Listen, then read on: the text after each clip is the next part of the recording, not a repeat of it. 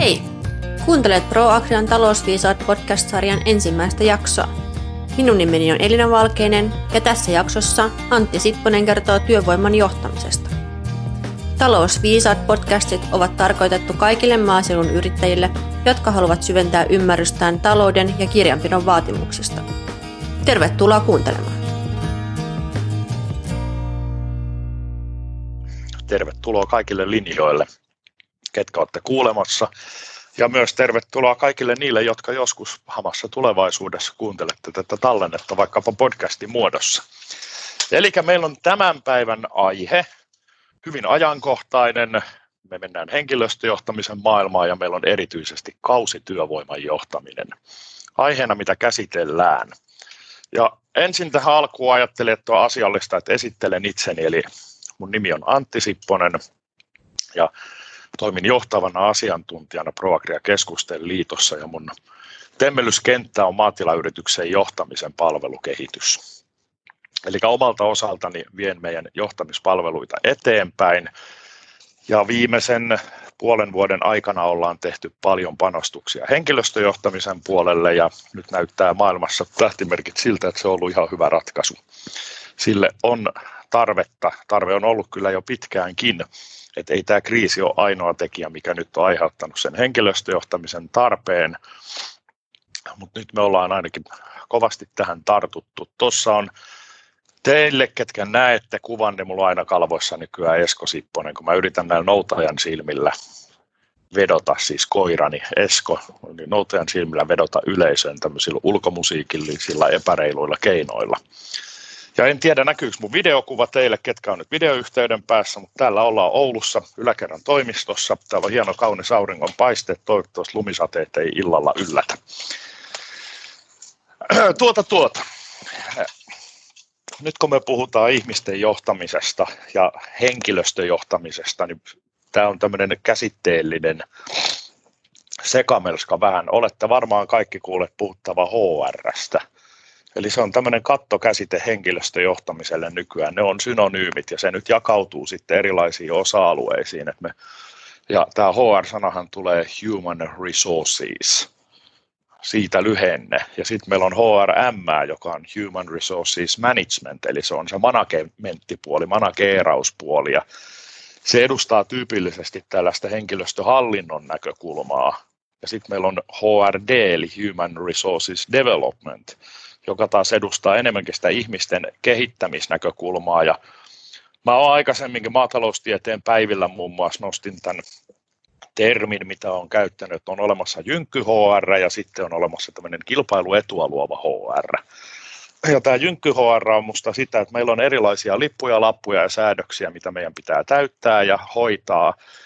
Ne ovat tyypillisesti luonteeltaan sellaisia, että jos ne on hoitamatta ja pielessä, ne saattaa aiheuttaa yritykselle ikäviä yllätyksiä ja suorastaan pieniä kriisin poikasia, ellei katastrofia.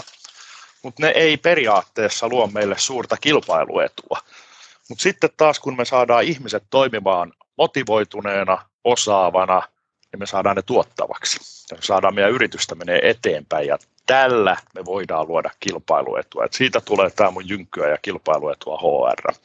Tämä voi kuulostaa vähän erikoiselta, mutta mä olen tätä jo toistakymmentä vuotta käyttänyt tätä termiä. Aikaisemmassa historiassani on ollut tuolla HR-maailmassa enemmänkin sotkeutuneena. Ja tota, nyt kun me mietitään sitä työvoiman johtamista, niin oikeastaan se koko ketju lähtee liikkeelle meidän yrityksen strategiasta. Koska se strategia määrittelee sen, että minkälaisia ihmisiä, minkälaisia resursseja me tarvitaan, jotta me saadaan se meidän suunnittelema iso kuvio pyörähtämään. Se määrittelee sen, että minkälaista osaamista me tarvitaan, kuinka paljon määrällisesti. Se vaiheistaa myös, missä vaiheessa niitä ihmisiä meille tulee.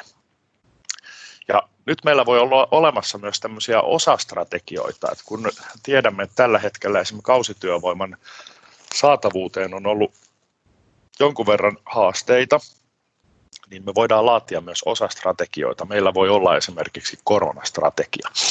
Miten selviydymme tästä ajasta?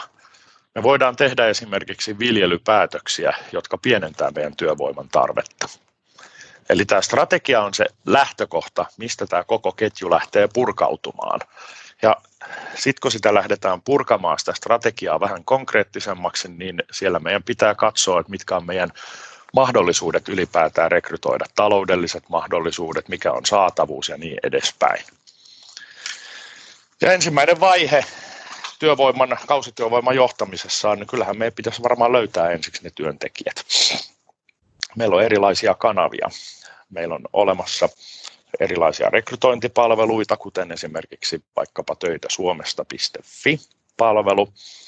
Me voidaan käyttää sosiaalista mediaa, me voidaan käyttää henkilökohtaisia verkostoja, mutta jostain meidän pitää löytää työntekijät.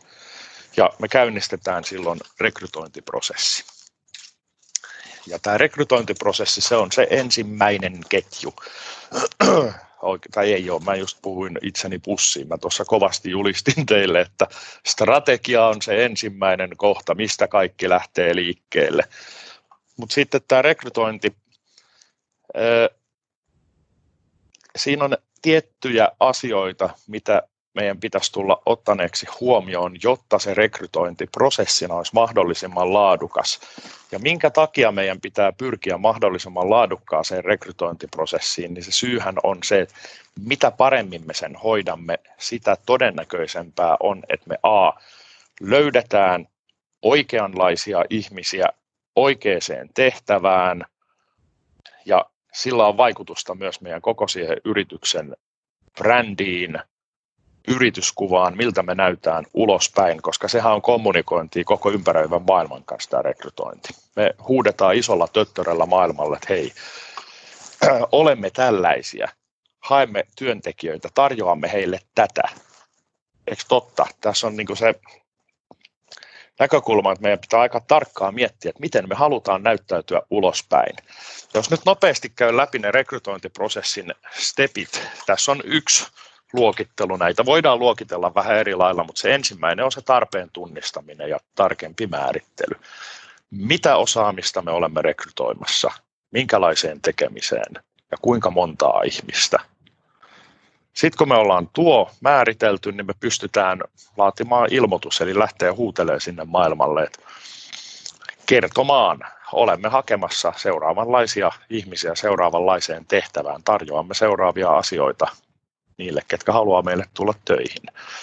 Ja silloin me lähdetään laatimaan työpaikkailmoitusta ja oikeastaan tämä pitää minusta nähdä laajempana, että me lähdetään tekemään myös tämmöistä laajempaa markkinointikampanjaa.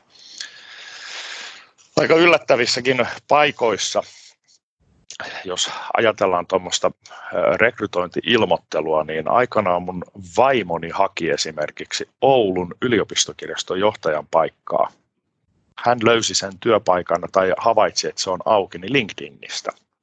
Eli se tuli sosiaalisen median alustan kautta. Ja tämä sosiaalisen median maailma, niin se on kyllä muuttanut tässäkin suhteessa meidän elämää aika pysyvästi. Sitten meidän pitää tosiaan, kun me työpaikka-ilmoitus on laadittu ja mietitty sitä kampanjaa, niin miettiä tosiaan ne rekrytointikanavat, että missä me halutaan näkyä ja tukea siihen semmoinen markkinointikampanja, joka tukee sitä kokonaisuutta hyvin. Ja tämän lopputulemana me uskomme ja toivomme, ja kun tämä laadukkaasti oikein kohdennettuna oikeisiin kanaviin tehdään, niin on hyvin todennäköistä, että me vastaanotetaan työhakemuksia. Ja niitä pitää sitten läpikäydä. Meillä voi olla luokittelukriteereitä, että miten me luokitellaan niitä ihmisiä, ketkä meille on hakenut. Ja sehän lähtee liikkeelle tuolta, että tarpeen tunnistaminen, mitä me nyt oikeasti ollaan etsimässä, niin ketkä hakemuksen lähettäneistä näyttävät päällisin puolin siltä, että nämä nyt täyttäisi tietyt perusedellytykset. Näihin ihmisiin meidän kannattaa tutustua paremmin. Ja se paremmin tutustuminenhan tarkoittaa esimerkiksi sitä, että me voidaan haastatella, tehdään, pidetään työhaastattelut, missä vähän nähdään, että minkälainen se ihminen on ja kuullaan hänen ajatuksiaan. Silloin kun johonkin avainrooleihin rekrytoidaan ihmisiä, niin me voidaan myös tehdä erilaisia soveltuvuusarviointeja me esimerkiksi ProAgriassa ollaan käytetty Insights-analyysiä. Mä laitoin tuohon kolme kysymysmerkkiä, että hmm, olisiko tuossa yksi luova tapa saada jonkunnäköinen vähän laajempi kuva siitä, että minkälaisia nämä ihmiset on. Se on tämmöinen persoonallisuusanalyysi, joka kertoo enemmän sen ihmisen käyttäytymisestä, luonteen piirteistä, tavasta toimia, tavasta ajatella. Sinänsä ihan mielenkiintoinen lisä.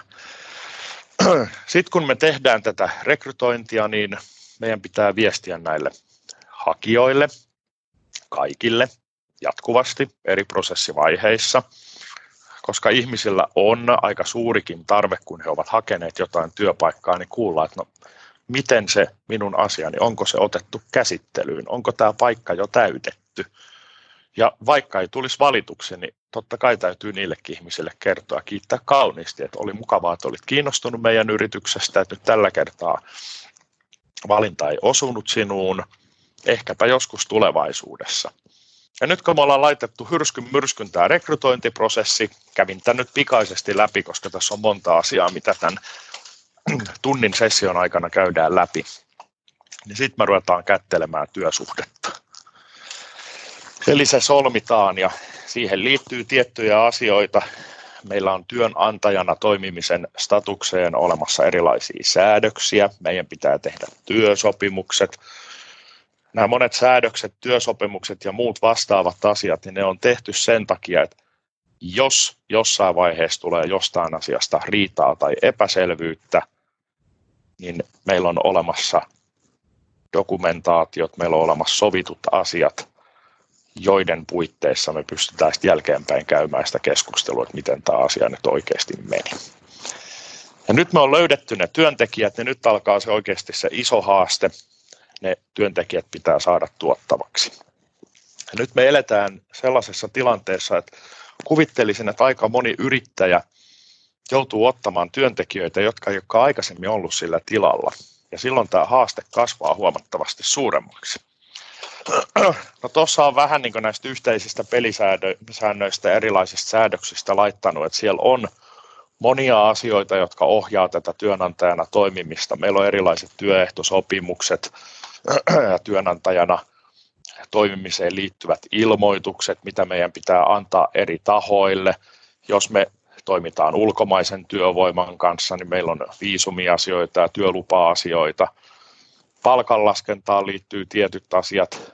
Näissä tilitoimistopalvelut yleensä hoitaa näitä, jos on ulkoistettu tilitoimistolla, mutta sielläkin on on silloin, kun tulee työntekijöitä peliin mukaan, niin huomioitavia asioita. Työsopimuksen solmiminen on työterveyshuollon hoitamista, työsuojelu, työturvallisuusasioita. Nämä on niitä asioita, mitkä on pakko olla kunnossa jollakin tasolla. Tai itse asiassa ei edes jollakin tasolla, vaan nämä pitää yleisesti ottaen hoitaa. Mutta sitten tulee se toinen puoli, että miten me saadaan ne ihmiset aidosti tuottavaksi. Kuvitelkaa tilanne, että jos teille tulee vaikkapa kymmenen henkilöä töihin, jotka eivät ole olleet teillä koskaan töissä. Ne ei tunne sitä, että miten teidän yritys toimii, missä mitkäkin asiat on, kuka vastaa mistäkin, miten prosessit on hoidettu, keitä yhteistyökumppaneet teillä on ja niin edespäin. Ja tähän me tarvitaan perehdyttämistä ja tähän täytyy jo ennen työntekijöiden tuloa vähän valmistautua.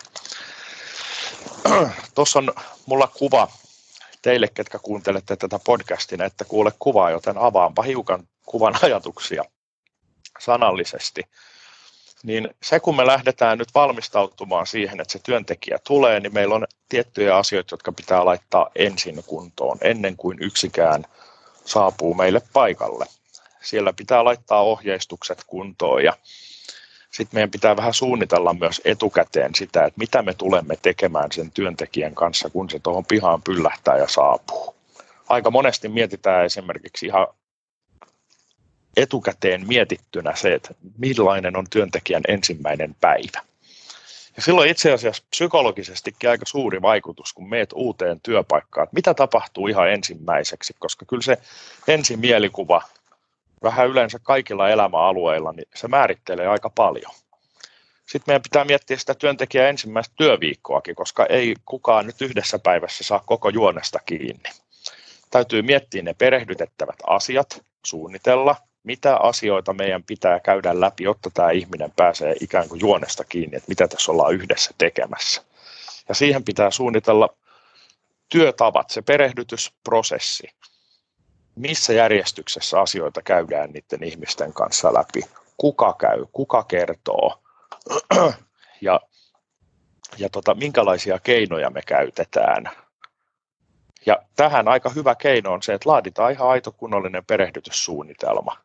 Ja kun meillä on luotu perehdytyssuunnitelman lisäksi perehdytysmateriaali, konkreettisia perehdytysmateriaaleja voi olla vaikkapa perehdytyskansio, jossa on kerrottu tiettyjä tärkeitä asioita.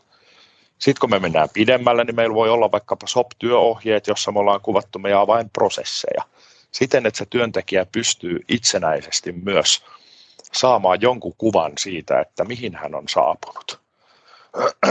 Sitten meidän pitää esitellä meidän tiimi, ketkä on sun työkavereita, minkälaisia ihmisiä täällä on töissä, mikä on meidän toimintatapa. Ja oikeastaan tuossa mulla lukee yhdessä kohdassa kulttuuri, mutta se on semmoinen, minkä vaistoaa. Mulla on ollut itsellä etuoikeus olla sellaisessa työssä aika pitkään jo, että mä oon nähnyt valtavan määrän erilaisia yrityksiä. Se on aika yllättävää, kun menee jonnekin tiettyyn yritykseen, niin siellä aistii heti, että minkälainen kulttuuri täällä on, millainen se ilmapiiri on. Ne on tosi erilaisia ne yrityskulttuurit.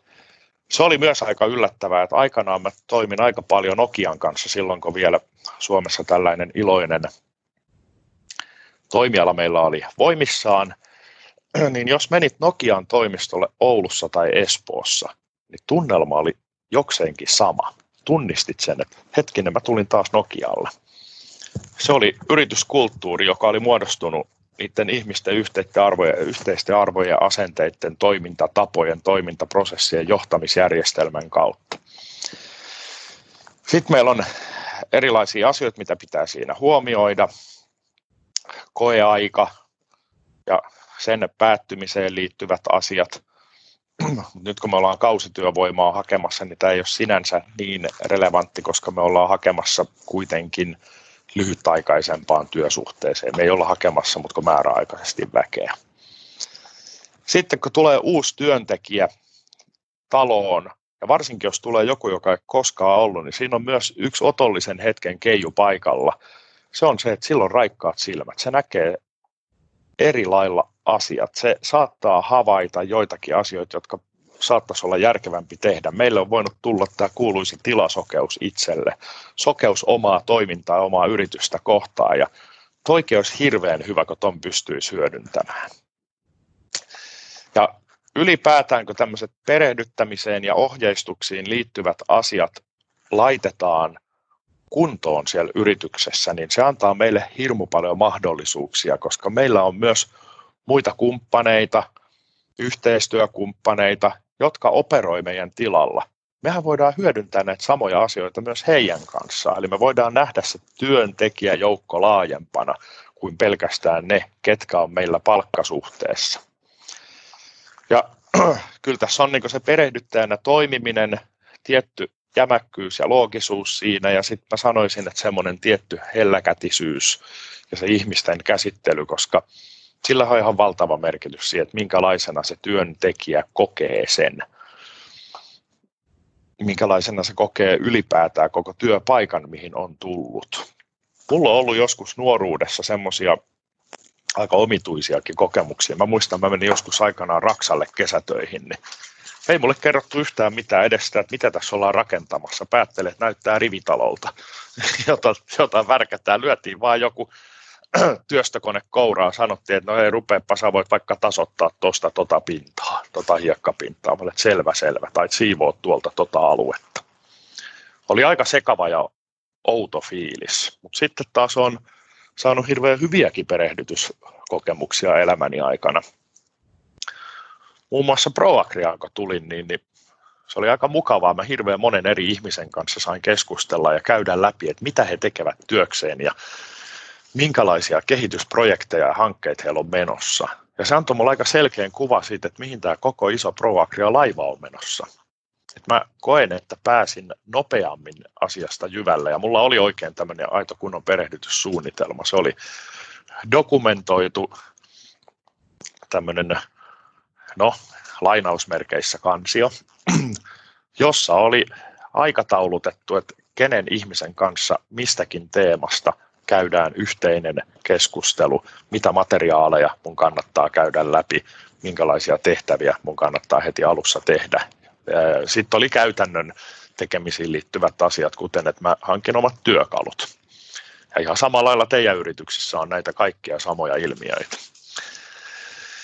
Eli kun me tehdään etukäteen hyvät työohjeet, kun me tehdään etukäteen hyvät perehdyttämissuunnitelmat, mietitään se prosessi, mietitään työjako, mietitään vastuut, niin häröily vähenee kummasti. Ja se kaauksen syntymisen riski on aika paljon pienempi. Ja ne ihmiset on myös paljon, paljon tyytyväisempiä siihen, että mihin he ovat sitten saapuneet. No, sitten kun me ollaan saatu ihmiset perehdytettyä, niin nyt kun meille tulee kausityövoimaa, jotka eivät ole olleet meidän tilalla aikaisemmin, niin meidän pitää miettiä varmaan myös vähän meidän johtamisjärjestelmää ylipäätään, että miten me ollaan järjestetty se meidän toiminnan johtaminen. Siinä on erilaisia tämmöisiä ulottuvuuksia täällä henkilöstöjohtamisen puolella. Puhutaan suorituksen johtamisesta – silloin me puhutaan niistä asioista, että miten se käytännön konkreettinen arjen työnjako menee, miten me, tai siis työn johtaminen menee. Että mietitään tehtäväjakoa, kuka tekee, mitä tekee, asetetaan tavoitteet, että mitä meidän pitäisi saada aikaiseksi. Jos me ollaan oikein fiksusti hoidetaan asioita, niin me vähän seurataan myös sitä, että miten me niihin tavoitteisiin päästään. Ja sitten on vielä kivempaa, kun me päästään palkitsemaan ihmisiä siitä, että nyt on onnistuttu erityisen hyvin. Mä palaan kohta tuohon palkitsemisteemaan. Sitten meillä on osaamisen kehittäminen. Kukaan ei ole seppä syntyessään ja aika moni tekeminen monessa yrityksessä on ainutlaatuista. Se on sellaista, että sitä ei välttämättä esiinny just sellaisena muualla ja se pitää oppia ja kyllä mä uskon ehdottomasti eniten tuohon learning by doing, eli tekemisellä työssä oppimisen keinoja hyödyntäen oppimiseen. Öö, osaamisen kehittämisessä semmoisia konkretiatason keinoja, niin hirveän hedelmällistä on esimerkiksi parityöskentely. Mä oon suurimman osan omasta henkilökohtaisesta kehittymisestäni työelämässä saanut oikeastaan sitä kautta, että mulla on ollut ilo seurata itseäni taitavampien, älykkäämpien, osaavampien ihmisten tekemistä. Ja kun mä oon sitä vierestä seurannut, niin väkisinkin on tarttunut takkiin asioita. Mä oon ollut erilaisissa tehtävissä, esimerkiksi asiakaspalvelutehtävissä, mä oon ollut myyntitehtävissä, mä oon ollut konsultointitehtävissä ja aina tarkalla silmällä yrittänyt seurata, että miten toi mun työkaveri toimii. Ja siitä on pikkuhiljaa lähtenyt rakentumaan semmoinen oma ammatillinen identiteetti. Ja ihan samalla lailla, nyt kun te olette vielä yrittäjän asemassa, niin te olette se esimerkin näyttäjä ja niillä ihmisillä on mahdollisuus oppia myös teiltä. Sitten tuo palkitseminen ja motivointi. Monesti kun puhutaan näistä asioista, niin, niin ihmiset ajattelee ensimmäisenä sitä palkkaa, mutta se palkka on itse asiassa aika huono palkitsemiskeino siinä mielessä, että on olemassa jopa tämmöinen Herzbergin ja Mintzbergin, mä en muista miltä vuodelta tämä Herzbergin ja Mintzbergin kaksi faktoria teoria on.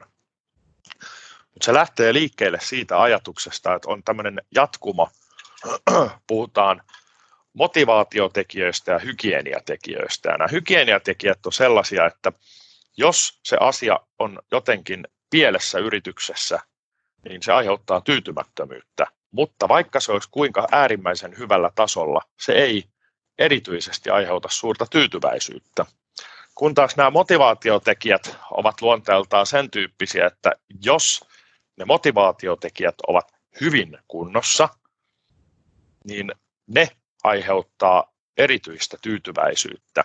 Ja nyt tässä palkitsemispuolessa, kun mietitään, esimerkiksi on tutkittu palkan vaikutusta, niin palkka hyvin harvoin toimii motivaatiotekijänä. Se on itse asiassa tällainen hygieniatekijä, eli jos se palkka on aivan surkea siihen tehtäväkuvaan ja vastuuseen nähden, se aiheuttaa pääsääntöisesti tyytymättömyyttä ihmisessä.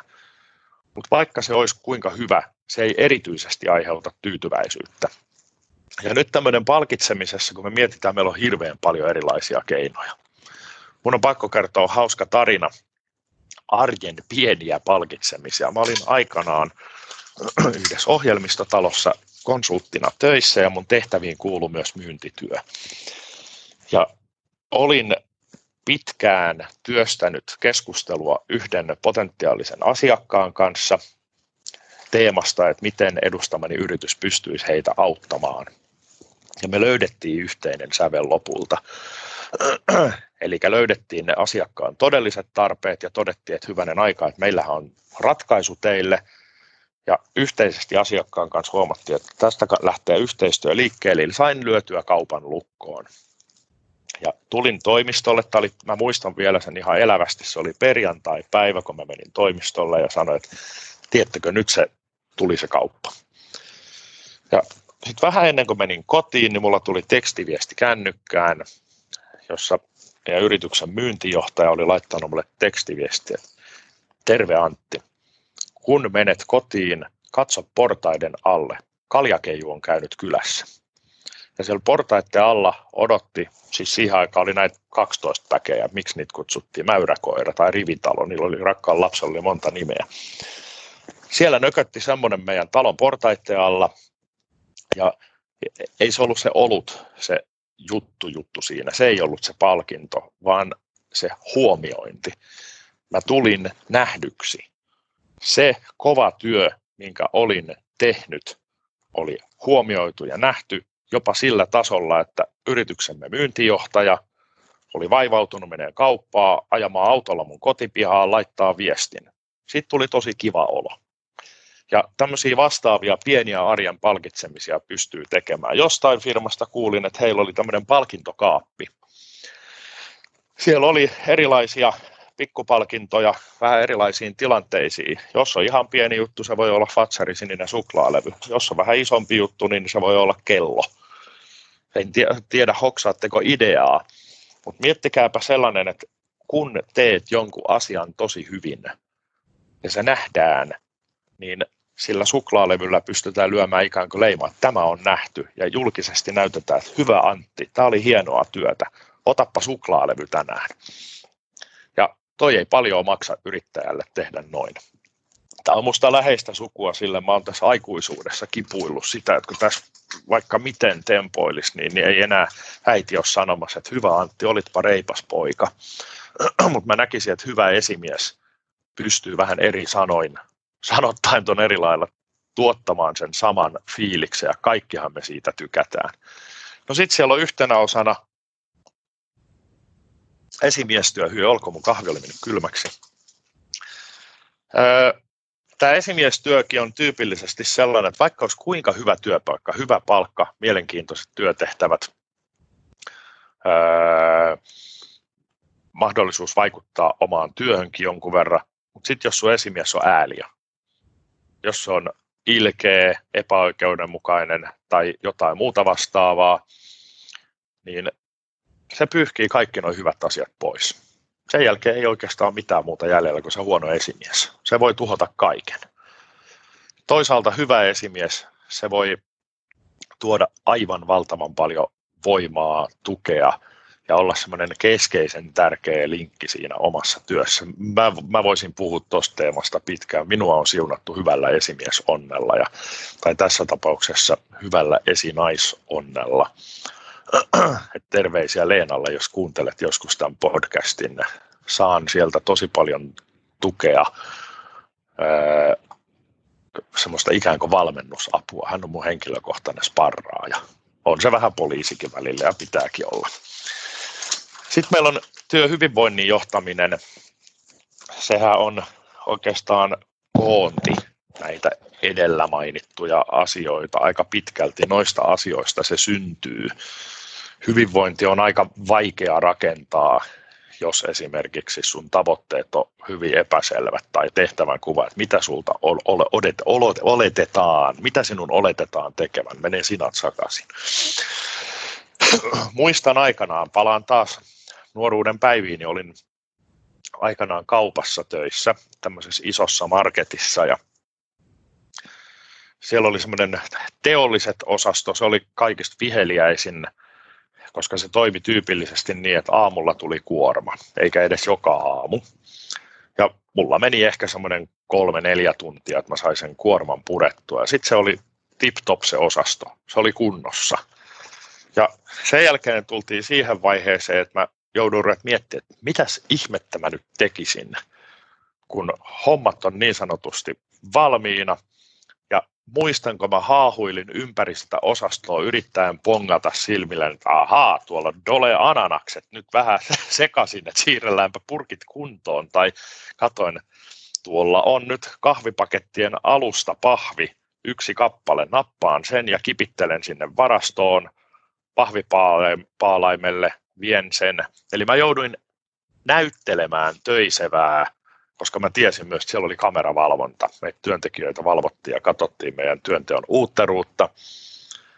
Niin tämä oli ihan totaalisen kammottava yhdistelmä työntekijän näkökulmasta. Yritän näyttää ahkeralta tekemättä oikeasti yhtään mitään. Ei hyvä.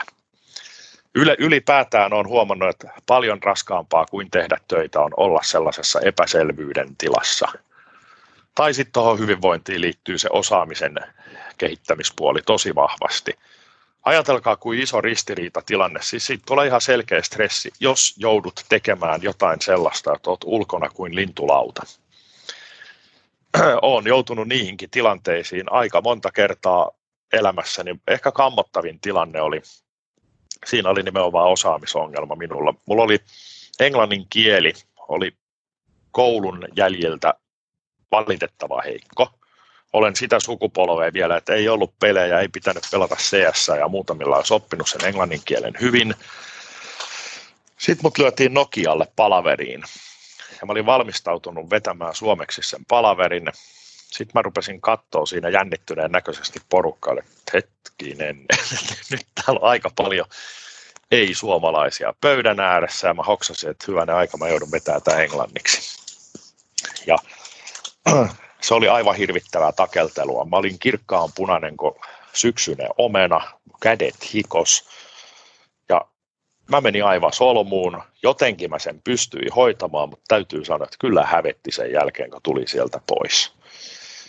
Tämä oli esimerkki siitä, että joutui tehtävään, missä oma osaaminen ei riittänyt. Se oli liian vaikea mulle. Se aiheutti suuren ristiriita ja stressitilanteen. No toisaalta siitä oli kyllä sit se hyvä puoli, että se boostasi mun englannin opiskelua ja sitten onneksi sain toimia kyseisen matkapuhelinyhtiön kanssa vielä vuosia sen jälkeen, että opin sen englannin kielen. Mutta samanlaisia ristiriitatilanteita. Teillä on joku kone, annetaan vähän huonot ohjeistukset, hiukan sinne päin että käyppä hoitaa. Jos olette muuten katsonut Farmi Suomea, siinä on se tuttiritarin näköinen pehtoori on sen tyypin nimi, niin sehän tulee antaa aina tahallaan hyvin sekavasti niille joukkueille tehtävät, että teet tota, tätä, tuota. Sen idea on vähän, että ne ei onnistuisi siinä kovin hyvin, että saadaan draaman kartta, mutta teidän yrityksissä te ette voi työntekijöitä kohdella niin. Ja sitten edelleen paluu tuohon esimiestyöhön. Mennään siihen kohta hilpan verran syvemmälle. Mutta johta, ihmisiä pitää johtaa. Tämä ei nyt pääsääntöisesti ole myöskään joku teorialaji, vaan kyllä tämä on hyvin arkinen laji. Ja mun mielestä luovuutta saa käyttää, pitää käyttää näissä asioissa, ihan ilman muuta. No niin, esimiehenä toimiminen. Mitä se hyvä esimies tekee? Miten sen pitäisi toimia? Se kantaa vastuun siitä tiiminsä johtamisesta. Ja se, tekee, se kantaa vastuun myös päätöksistä esimerkiksi, mitä tehdään. Sen tehtävä on varmistaa, että kaikki tiimin jäsenet ymmärtää sen oman roolinsa ja oman vastuunsa. Tämä oikeastaan palautuu noihin äskeisiin teemoihin, teemoihin, mitä puhuttiinkin. Se organisoi sen tiimin työn niin, että kaikilla on kohtuullinen työtaakka. Tämä on itse asiassa aika tärkeä kohta. Tässä päästään just siihen, että on aika raskasta, jos sulle ei ole tekemistä, on aika raskasta myös, jos sulla on aivan hirveän paljon tekemistä, ihan liikaa tekemistä. Ja jotkut ihmiset, ne nyt ovat vaan sellaisia, että heillä on tapa ikään kuin haalia erilaisia tehtäviä, sotkeutuu vähän kaikkeen mukaan. Se tulee helposti, jos on ulospäin suuntautunut, aktiivinen ja semmoinen ihmisorientoitunut, niin kaikkeen on kiva lähteä kaikkeen jännää uuteen mukaan ja kokeilemaan, mutta siinä saattaa äkkiä käydä niin, että yhtäkkiä ne työpäivät rupeaa venymään. Esimiehen tehtävä on puhaltaa pilliin sanoa, että hei Antti, sä teet tällä hetkellä liikaa, sä poltat itses loppuun tota menoa, et voi toimia noin. Samalla lailla teidän pitää vahtia ja katsoa se, että niillä ihmisillä on sopiva, sopiva työtaakka.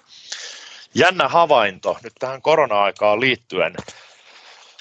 Öö, mulla päivät käynnistyy tällä hetkellä aamulla niin, että mä pistän nämä luurit päähän, mitkä mulla tällä hetkelläkin on, joiden kautta teille puhun, käyn erilaisia keskusteluja.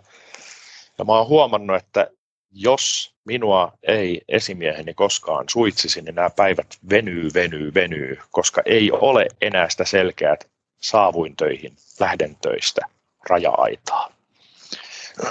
Ja mä kuvittelisin, että tämä voi aika monessa työssä tulla tällainen, on niin sanottu työn imu. Totta kai sitä nyt jonkun verran saa olla, mutta siinä täytyy olla ehdottomasti niin kuin tarkkana. Sitten tukee työntekijöitään työtehtävistään suoriutumisessa ja niiden onnistumisessa. Tämä esimiestyö on myös paljon esimerkillä johtamista. Annasko mä näytän? Katoppa tällä tavalla. Kokeilepa nyt itse. Eikö totta? Meidän pitää pystyä auttamaan ja te olette siinä mielessä aika onnellisessa asemassa, kun te toimitte esimiehinä teidän yrityksissä, että pääsääntöisesti osaatte ne asiat ja tiedätte, mitä sieltä teidän yrityksessä tapahtuu. Eli tunnette sen niin sanotusti läpi kotasin, että pystytte tuohon. On olemassa myös tosi paljon esimiehiä, jotka eivät osaa niitä asioita, mitä ne ihmiset tekevät. Tuolla on esimerkiksi IT-maailmassa paljon kaupallisen koulutuksen saaneita esimiehiä ja johtajia, jotka johtaa insinöörejä aivan ulkona siitä, että mitä ne niiden ihmiset tekee, mutta edelleenkin heidän pitää tukea niitä, auttaa, onko sulla riittävä osaaminen, onko sulla riittävästi aikaa, pitäisikö sulle hankkia jotain koulutusta tuohon asiaan? Ja niin edespäin. Sitten sen esimiehen tehtävänä on varmistaa, että tiimiläiset on tietoisia sen koko yrityksen tavoitteista ja omista henkilökohtaisista tavoitteistaan nythän teidän yrityksissä on jonkunnäköinen juoni, että mitä ollaan rakentamassa. Ja nyt kun me puhutaan kausityövoimasta, niin se juoni on varmastikin tähän kauteen liittyvät tietyt isommat tavoitteet, että mitä me ollaan hakemassa.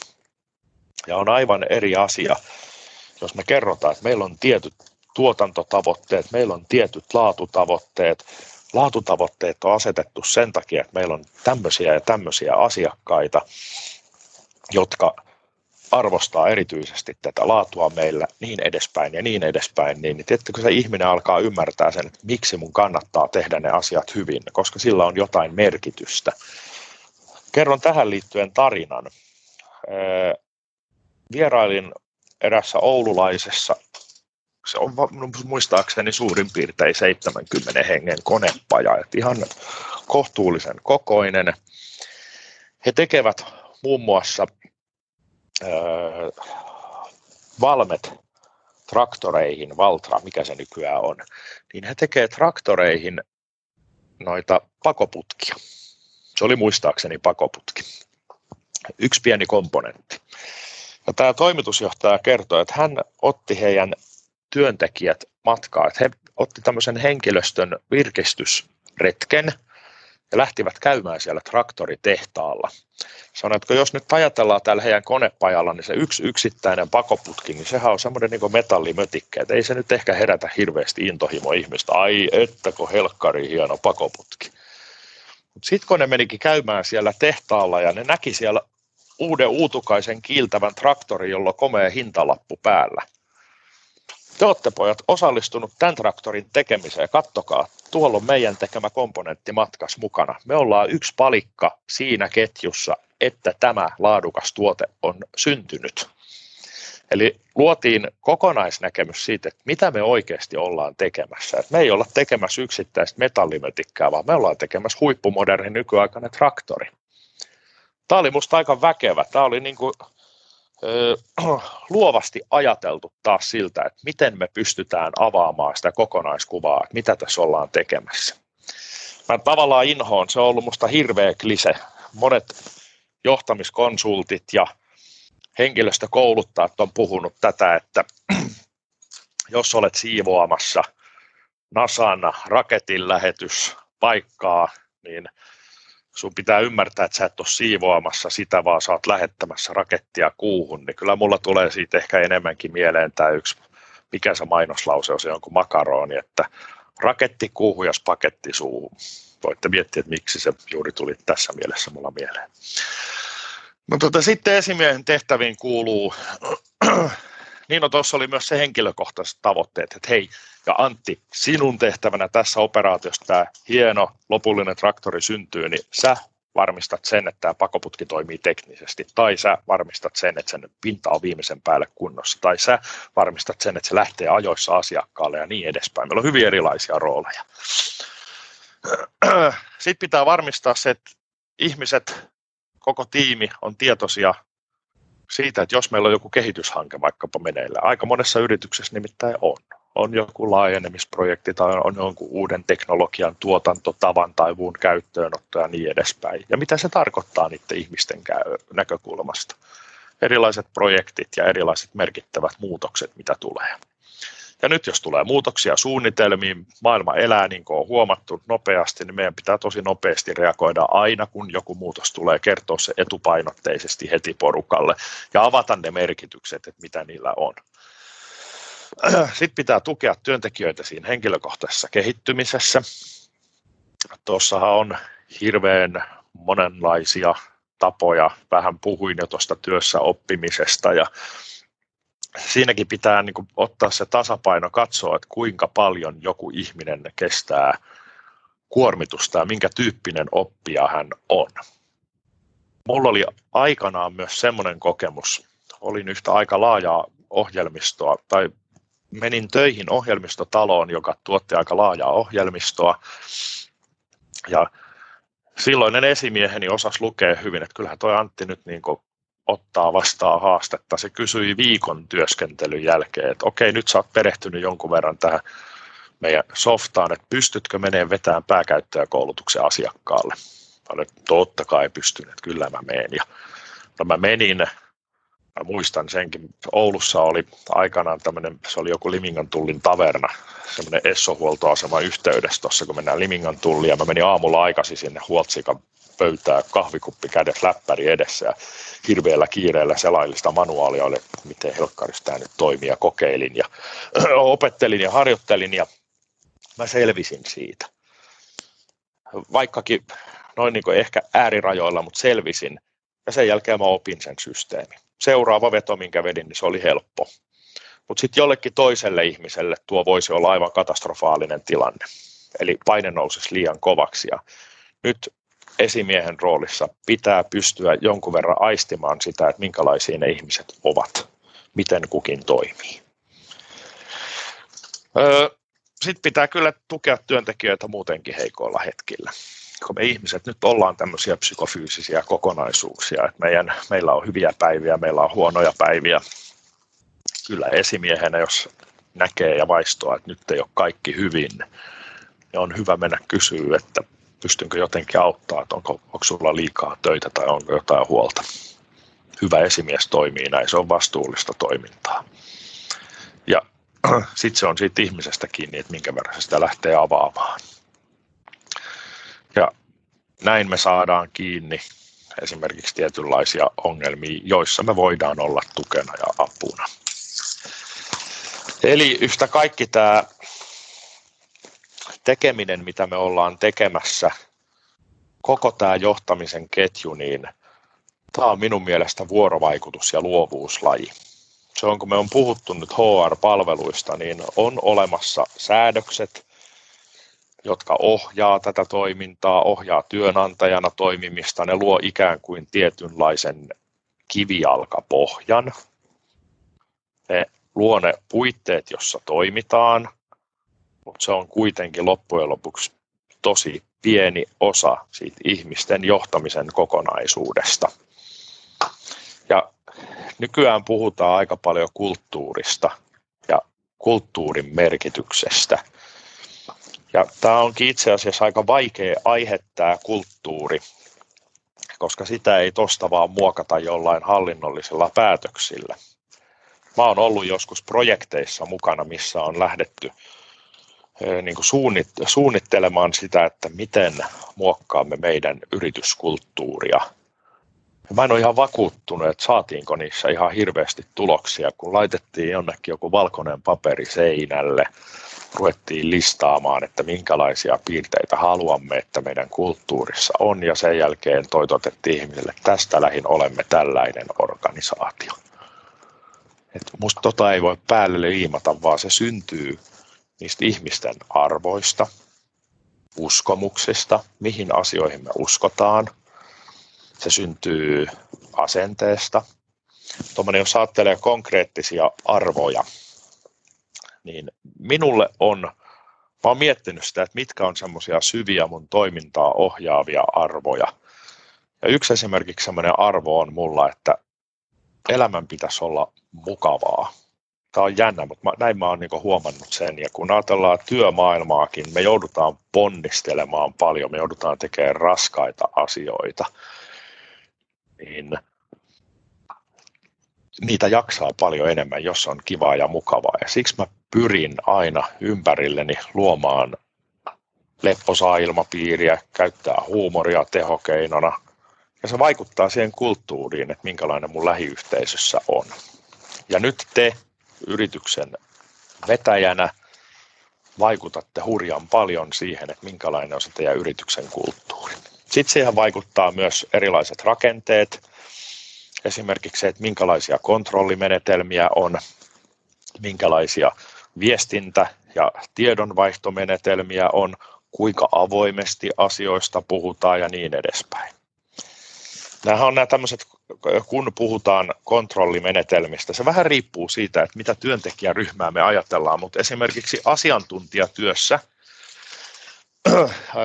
siitä on tehty paljon tutkimustyötä, josta on myös niin seurattu, että jos on hirveän tarkat seurantamenetelmät ja joutuu raportoimaan aivan äärimmäisen tarkalla tasolla joka risauksen, mitä tekemään, niin siihen sisältyy tietyssä mielessä myös semmoinen ikään kuin ääneen sanomaton epäluottamuslause me halutaan valvoa, me halutaan katsoa, me ei uskota, että sä teet asiat, jos emme koko ajan olla niin seuraamassa. Mutta sitten taas, jos me saadaankin semmoinen tekemisen kulttuuri, mä oon huomannut, että jossain organisaatiossa jostain syystä on aivan käsittämätön niin tulosten saavuttamisen nälkä. Se liittyy ehkä siihen, että ne nostetaan ne tulokset aina esiin ja onnistumiset nostetaan esiin ja niitä juhlitaan myöskin yhdessä. Ja se on rikastanut niitä kulttuureja mä oon ollut sellaisissa organisaatioissa myös, jos tuossa on ollut ihan hauskoja juttuja. Aikanaan muun muassa näissä, kun tehtiin näitä myyntijuttuja, kerroin tämän kaljakeijutarinan tuossa aikaisemmin, niin meillä oli myös semmoinen myyntikello. Se oli niin, että kun myyntiin, myytiin näitä softaratkaisuja, niin aina kun sai kaupan, niin siihen kelloon se kuului koko yritykseen. Se oli niin iso se kello ja sillä oli niin kova voima, niin sai takoa ja hakata sitä joka tonnistaan yksi lyönti se oli musta hauska. Sitten kun rupesi kuulemaan, joskus kuuli vaikka 30 kilahdusta, niin kaikki hiipi työhuoneistaan paikan päälle. Mitä täällä tapahtuu? Mitä nyt on niin saavutettu? Ja se nosti sitä yhteenkuuluvaisuuden tunnetta. Oman esimerkin voima. Niin no tuohon kulttuuriin vielä sanoisin sen, että joku sanoi musta joskus hyvin, että kulttuuria kuvastaa se, että mitä tapahtuu silloin, kun kukaan ei ole näkemässä jos meillä on työntekoon ja tulosten saavuttamiseen kannustava kulttuuri, niin sitä ei kauheasti tarvitse edes nähdä, mitä siellä tapahtuu. Me voidaan luottaa siihen, että ihmiset tekee kyllä ja antaa parhaansa. Ja sitten on myös hyvin erilaisia. Mulla oli aikanaan niin Raksalla, tämä Raksa, mihin mä menin silloin kesätöihin, muistan, niin, niin mua toppuutteli ne vanhemmat Raksa-tyypit. Ne sanoi, että mestari lähti, että älä nyt saakeli siinä niin kuin enää huhki, että nyt mennään istuskelemaan ja vähän niin kuin pohdiskelemaan, että ei tässä niin kuin tällaiseen ruveta.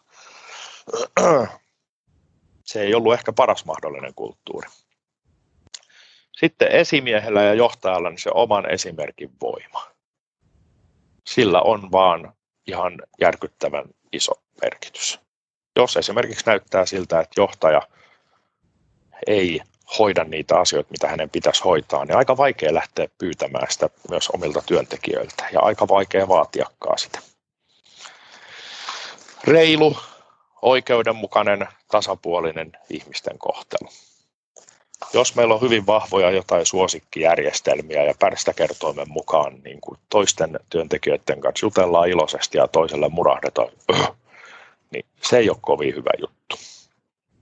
Eli mä, se, että miten me ihmisiä kohdellaan, niin se vaikuttaa ratkaisevan paljon myöskin siihen, että miten ne ihmiset toimivat. Eli sanoisin, ole mukava, älä ole mm, jotain ikävää. Tuossa Ismo Leikolalla on musta hyvä termi, stand-up-koomikko, jos olette katsonut, niin hän on yhden diagnoosin erässä showssaan kertonut, en nyt sano sitä tässä ääneen.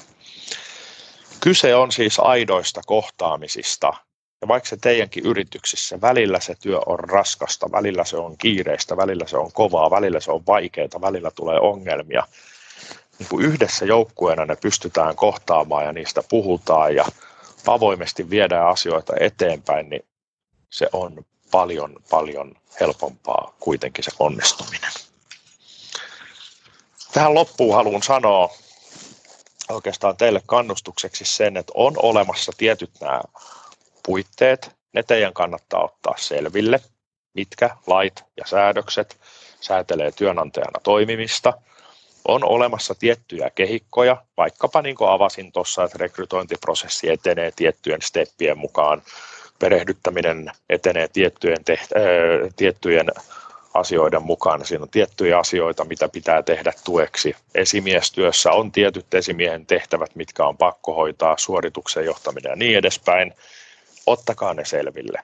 Opiskelkaa, hakekaa jostain apua, jos ette tunne niitä asioita niin, että ne tulee hyvin hoidettua, mutta sitten sen jälkeen ottakaa luovuuspeliä ja miettikää uudenlaisia ratkaisuja.